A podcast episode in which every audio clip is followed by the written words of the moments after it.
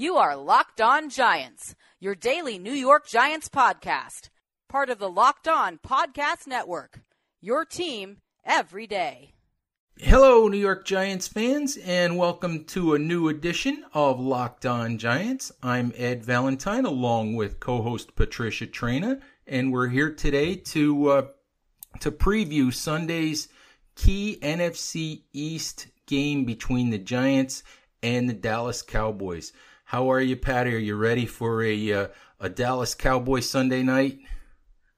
There's the word Sunday night. Uh, all these night games, my goodness. I mean, I'm not. I don't know about you, Ed, but I'm not getting any younger. These night games are just killers. But yes, I'm ready for some NFC East football. I'm looking forward to it, and uh, it should be a good one. Dallas versus the Giants is always a good game, Patty. It's always, you know, an intense rivalry game, fires up both fan bases, you know, fires up both teams. This one, really, really critical early season game, you know, for both teams coming in 0 and 1. The, uh, the history of teams making the playoffs 0 and 2 you know, for anyone who's who's followed that, that history is not good. I think the the numbers are 91 teams since 2007, starting 0 and 2. Only 10 of those have made the playoffs. So, you know, obviously one of these teams is going to leave the field Sunday night 0 and 2. So, for an early season game, awful lot riding on this one. Yeah, you know, I, I found it interesting this week. Um, Pat Shurmur, uh, when he was asked about the prospects of falling to 0 and 2, um, basically said that he wasn't worried about that. And, and I just found that kind of weird that he would say that because, look, you know, you want to win every game. And he, of course, acknowledged that, that they want to win and, and the importance of, um, you know, division games. But, you know, to say that you're not worried about 0 and 2, I mean, I, I guess, you know, maybe he brushed up on his Giants history and knows that the 2007 team started out 0 and 2, but I think, you know, especially when you're talking about a division game, those games actually count for like a, a game and a half in the standings because when it comes down to the final, you know, the final tally, um, the head to head is what's important. So you want to win those games. And in this case, I don't really think they want to go 0 and 2. Of course, they don't want to go 0 and 2, Patty. I, I guess, you know, his comment, you know, the one you're talking about, uh, didn't raise as many as many alarms or or didn't I, I it didn't strike me the way that it struck you. I think it's just you know an NFL head coach with his head sort of burrowed in, you know, worrying about the game in front of him, you know, which is which is typically the way NFL coaches are. They worry about they worry about the week ahead. They don't tend to uh, to worry about the big picture and and about the uh, you know, the long range implications. They worry about, you know, what's right directly in front of them. Yeah, you know, I, I, I get that. And, and Pat Shurmur has said many, many times, you know, I, I worry about this moment. And I, I get that, but I, I just found that still kind of a, a weird comment to, to make because – you, you yes you can only worry about today and and this particular moment but you also have to have an eye on tomorrow and the future uh, because you know the last thing you need is for something to pop up and and you know just knock you off the rails so to speak. So i don't know. I, I it, it's a minor thing in, in, in the grand scheme of things but i just found that to be a very curious remark all right, let's uh, let's do this, Patty. Let's uh, let's go through um, you know the three aspects of the game. We'll go through offense, defense, special teams. You know, look at the matchups as we uh, you know as we look towards Sunday. Uh, let's start on the offensive side of the ball, and you know for the Giants, I think we have to start with the with the offensive line you know, looking at uh, the fact that that they, the line struggled, you know, against Jacksonville, the fact that Dallas, you know, has Demarcus Lawrence has a good front seven. For me, a big part of the story of this game is going to be you know, is going whether or not we see some improvement from that Giants offensive line. I think we have to, Ed. I mean, you know, it, it, it's interesting. Um, if I'm not mistaken, either Shurmur or one of the players said that you know these first few weeks is kind of like a, an extension of training camp. But you know, the bottom line is these games start to count, and you know the offensive line last week. No, it wasn't a clean performance, and and it had rocky moments, but it, they also had some good moments. You know, the the blocking, for example, on Saquon Barkley's 69 yard run um, or was it 68 yards? It was 68 yards, I think. Um, the blocking was very solid there. And, um, you know, Eli Manning, for the most part, I'm not saying, you know, on every pass, because I think on 10% of the passes, um, he was under some sort of duress, but he was able to step up. He was able to find Odell Beckham Jr. on, on 11 uh, receptions and, and just spread the ball around. So there's something they can build on there. But what kind of bothers me with this offensive line, and, and, and I'm afraid I'm going to have to go there. I'm going to have to talk about Ereck Flowers. This is Flowers' is what third coach or fourth one? I'm I'm trying to remember. Is this his fourth offensive line coach? Third. Third. Okay. Now I get it that he's playing a new position and that takes time, and and it's interesting because I spoke with John Greco about that, and and you know I, I said what kind of learning curve does it take? And Greco basically said to me, it depends on the guy. So I, I get that, you know, it's a new position. But with that said, Flowers has been working at right tackle since the spring, since May. And, you know, at what point do you say, okay, now it starts to feel comfortable? You know, I mean, even if you were to switch writing from your left hand, from your right hand to your left hand, although I think you're left-handed if I'm not mistaken. So, uh, if you were to switch hands that you write with, if you constantly worked at it and constantly practiced and did and, and did stuff to, to improve the dexterity in, in that hand, ultimately you, you would pick it up and you would write as flawlessly as you do with your dominant hand. And I'm just a little concerned that at this point, you know, Flowers is still dipping back into bad habits that we saw on the left, you know, when he was on the left side, and and that you know his progress has been coming along at a snail's pace. I think, Patty, you know the uh, the bigger issue for me, you know, the the guy had technique issues for three years on the left side. They they really, despite the fact that that in my view he had two really really good offensive line coaches you know, in Pat Flaherty and then in Mike Solari, guys that have had a lot of success in the NFL. You know, those, those issues didn't get any better. They weren't going to get any better moving to the right side. I mean, you know, that's that's just the reality of it. I mean, what bothered me more than anything else, and, and you know, I'm, I'm not sure we've actually talked about it on, on the show at all this week, but what bothered me more than anything else were the comments that he made regarding not really knowing, you know, what kind of player he was facing in Calais Campbell in terms of the guy's tendencies. And even yesterday, and I know you pointed this out in a piece that you did for Big Blue View, you know, Mike Shula's sort of cryptic comment that guys have to know their jobs and know their assignments, you know, and know who they're blocking, um, you know, which which is basically is kind of a cryptic comment, you know, piggybacking on what Flowers said. It bothers me tremendously that a guy in his fourth year in the league, that there's an indication that in his fourth year in the league, he doesn't understand how to study and he doesn't understand the preparation that's necessary to be ready to play on a Sunday.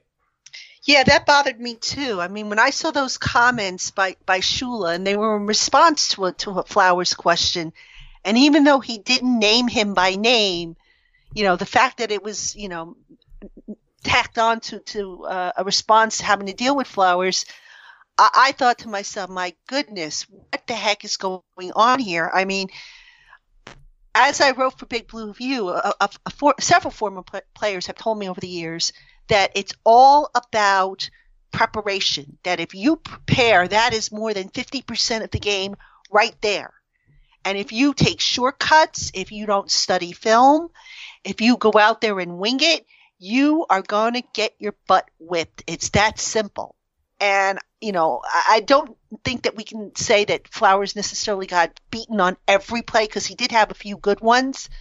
But the, the basics things, you know, like, like you said, the, the Calais Campbell um, uh, tripping penalty that shouldn't have been. I mean, that, that there's just no excuse for that. I mean, he, he that was as blatant a trip as you're going to see, and there's just no excuse for that. And I'm telling you now, when they face Dallas, I, I'd be stunned if Demarcus Lawrence isn't isn't lined up against Flowers on every snap. And I sure hope that Ereck Flowers is studying his butt off on every little thing Lawrence does and, and, and, and he goes in and you know he's able to complete Lawrence's sentences before he can, you know?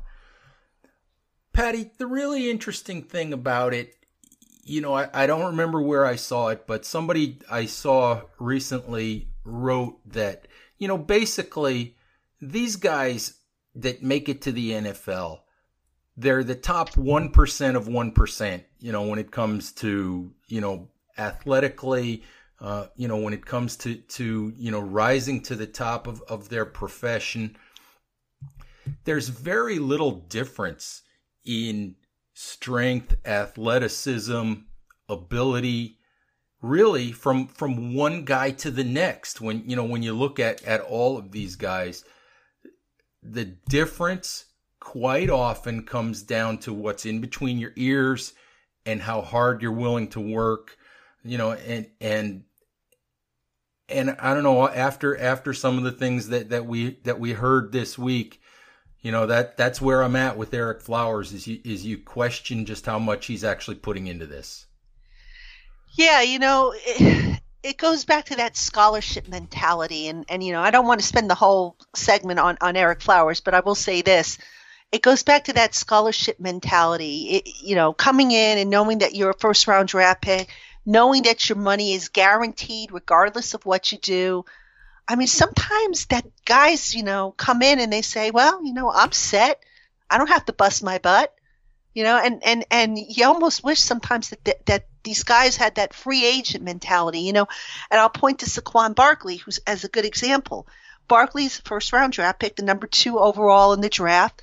And he, if you listen to him and you watch him, he's got that free agent mentality where where it's, oh my God, I'm one play away from being tossed out onto the street. Now, we all know he's not getting tossed out onto the street if he screws up, but he prepares and works like he is. And and that's the difference. And that's why this kid is going to be so good patty I, I, would agree let's uh let's turn a little bit to to something else on offense um, what i think we want to talk about the last thing we want to talk about on offense i think would be the fact that you know coming out of sunday jacksonville very very good defense did think there were some good things to build on. Obviously, the big play, you know, to Barkley. Really, I think what we saw were hints of what this offense can be when it works right. But what we also saw were, for whatever reason, whether the throws were a little bit off target, whether the timing on certain plays was a little bit, you know, was a little bit off, whether there were breakdowns on the offensive line that you know, that caused things to happen, you know, that, that shouldn't have happened. I think in some cases, all of those things happened. But when you look at it, I thought there were just, there were missed opportunities that for whatever reason they occurred, the Giants are going to have to correct. And I mean, if they are able to correct them more often than not, I think you have to be optimistic, you know, about the possibilities for this offense. I agree. And you you know, you also have to remember one thing. This offense did not play together for, you know, significant amount of playing time in the preseason.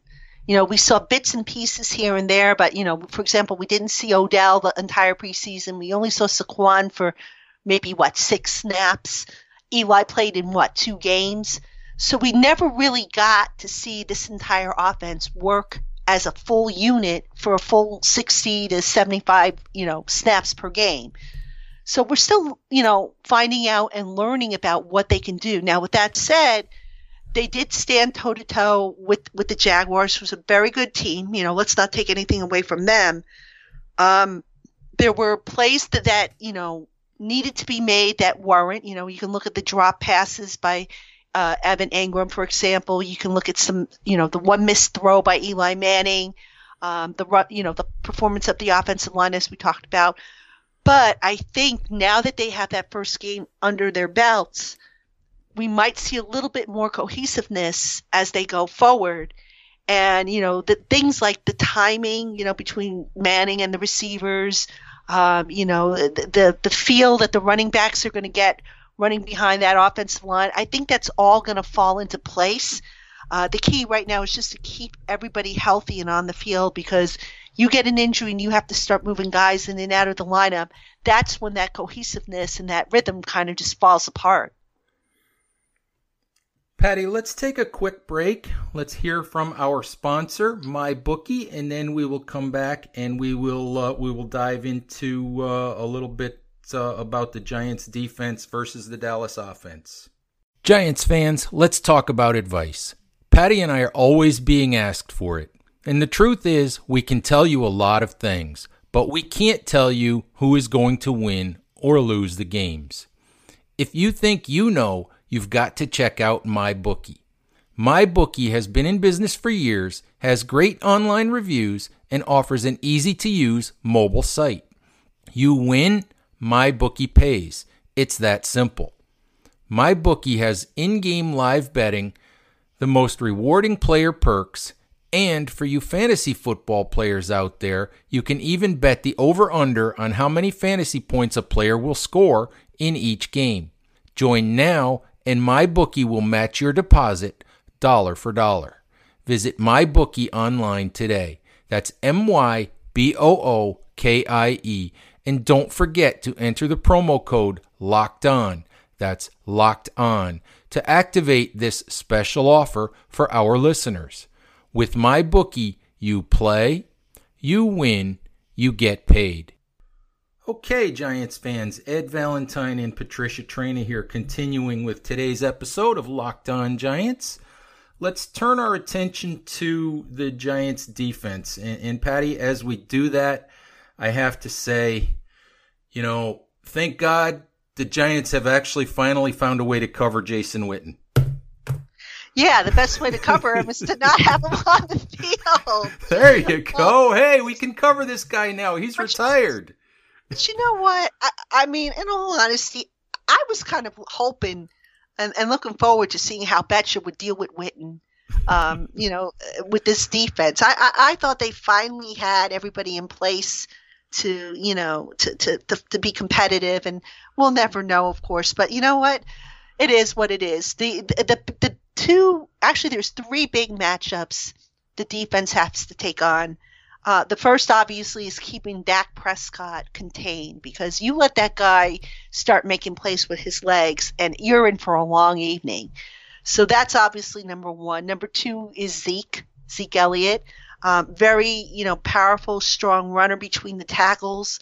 Um, I think that's a great matchup considering, you know, he's going against Damon Harrison, Dalvin Tomlinson, B.J. Hill, and and the the two inside linebackers, B.J. Goodson and uh, Alec Ogletree. I think they can, you know, be effective against that.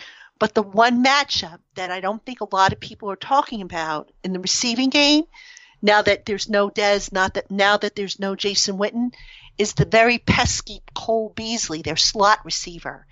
And I don't know about you, Ed, but Cole Beasley versus B.W. Webb is a matchup that I think is very underrated but very key for this game. You're probably right about that, Patty, but you know, Beasley Beasley's also not a game breaker.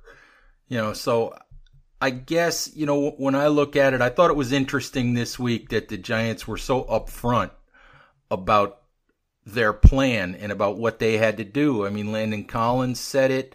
Um, Pat Shurmur said it.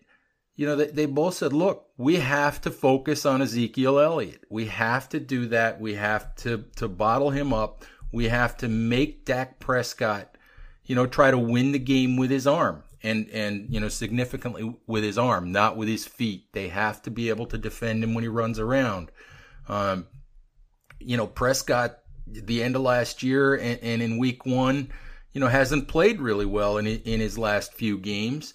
So, you know, obviously, I think that's the plan that everybody's going to, uh, you know, going to use against Dallas. Uh, it'd be interesting to see, you know, how that works out. Uh, you know, other other than Beasley, you know, I, I, look at those at those Cowboys receivers and I'm like, you know, wait a minute, who are these guys? You I mean, I know that some of them have been in the league for a while, but it's it's just a very weird thing when you look at Dallas and you see no Witten, you know, no Dez Bryant, and, and you kind of have to look at your scorecard to figure out who the receivers are. You know, but but uh, you're right. I mean, this, you know, going back to Beasley, he is pesky, he is good.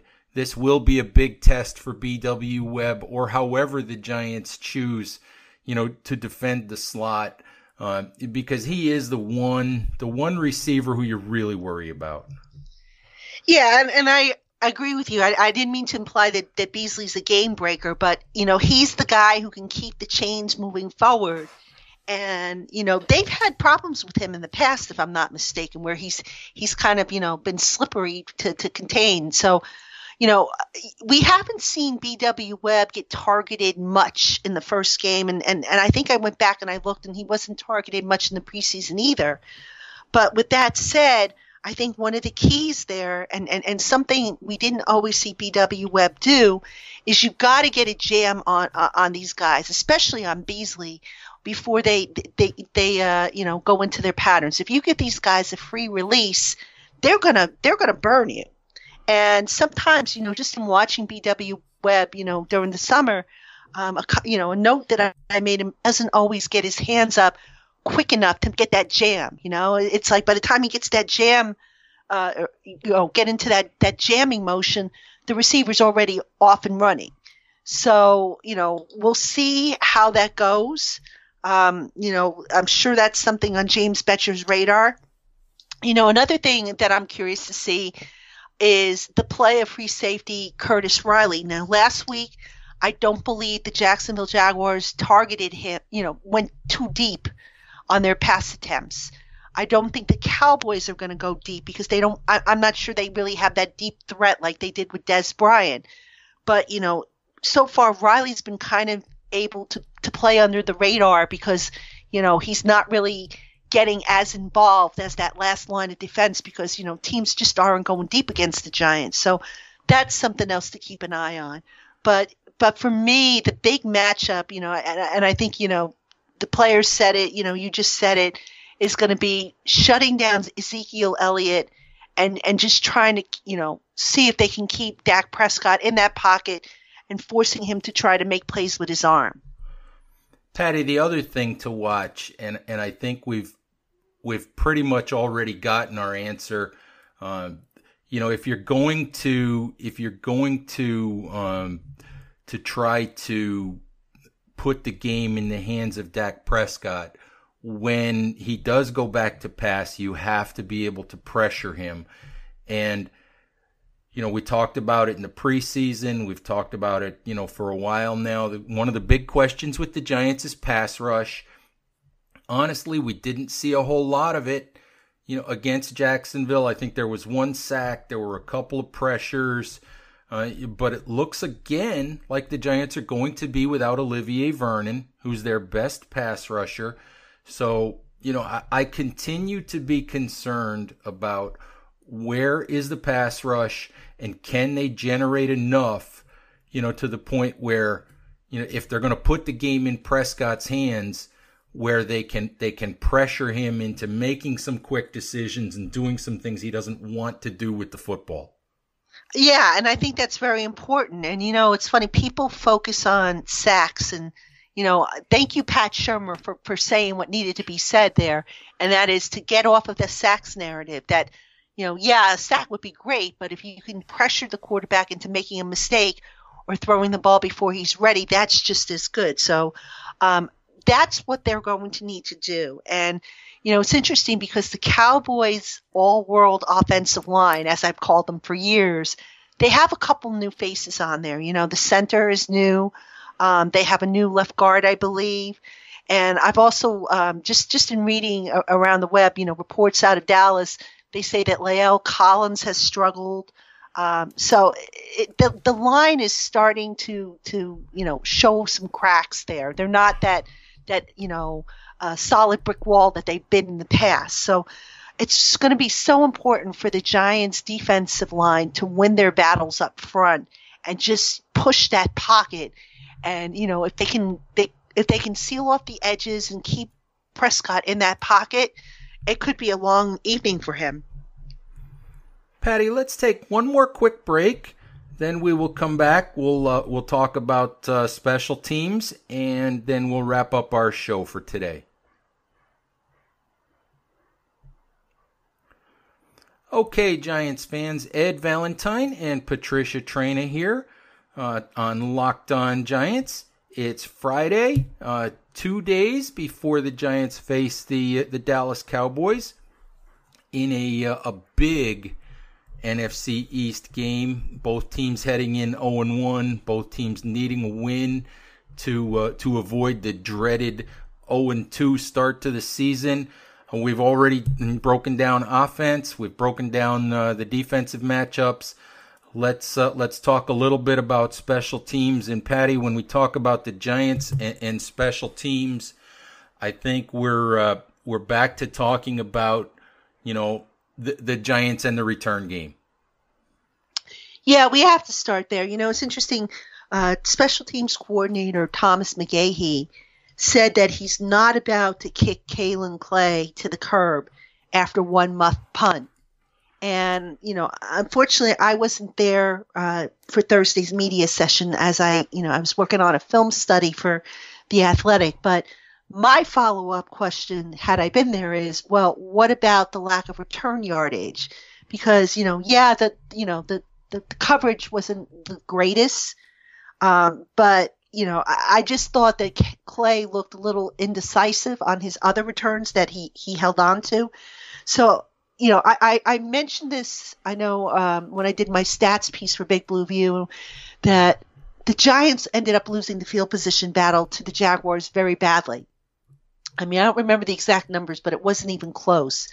And that's so important. I mean, you can overcome that, yes, but if you have that advantage, and especially if your offense is still trying to find its groove, that could be a big plus for a team.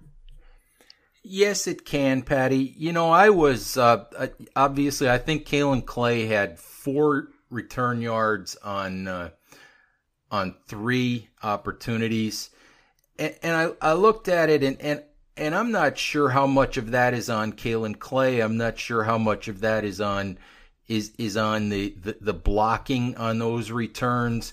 You know, what I do know is that I liked to hear, you know, McGaughey say, look, you know, I'm not going to kick a guy to the curb after one bad game. I, I think that that gives players confidence. And, the other thing to remember about Kaelin Clay, and, and I'm not here to, to defend Kaelin Clay, but, but Thomas McGaughey has experience with Clay. He knows what kind of a player Clay is.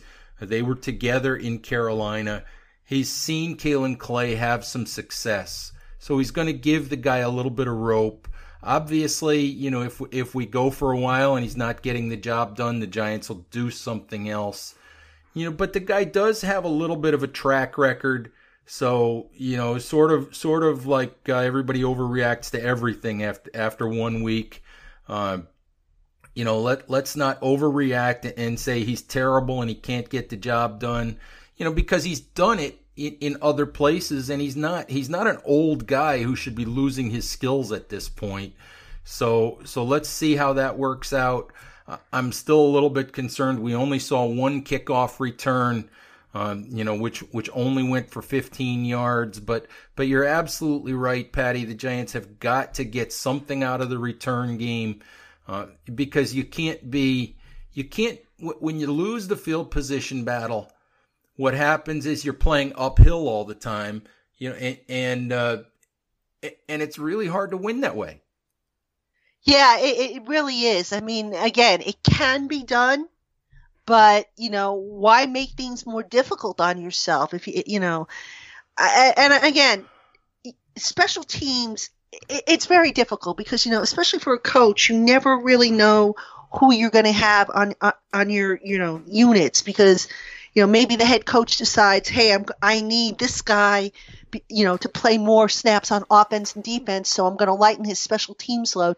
So you have to be able to adjust. And, and at the same time, you know, you want to make sure that what you're running is going to suit the talent that you are afforded by the head coach. So I, I don't envy any special teams coach out there as it is a tough position. But with that said, you know, you, you just need to you have that's what you're getting the big bucks for and you have to kind of come up with a way to just you know put it all together and, and, and teach and look thomas mcgaughey's a very good teacher and you know anthony blevins was is an up and comer and and they have good old tom quinn back there who you know everybody still speaks very highly of. So i just think you know like with everything else on the giants last week they got off to a slow start, but I think they're going to pick it up as as the season goes on, and it'll be interesting to see how the field position battle continues to you know affect what they do and and and and you know especially with the offensive and defensive strategy, which does change depending on where you're starting on the field.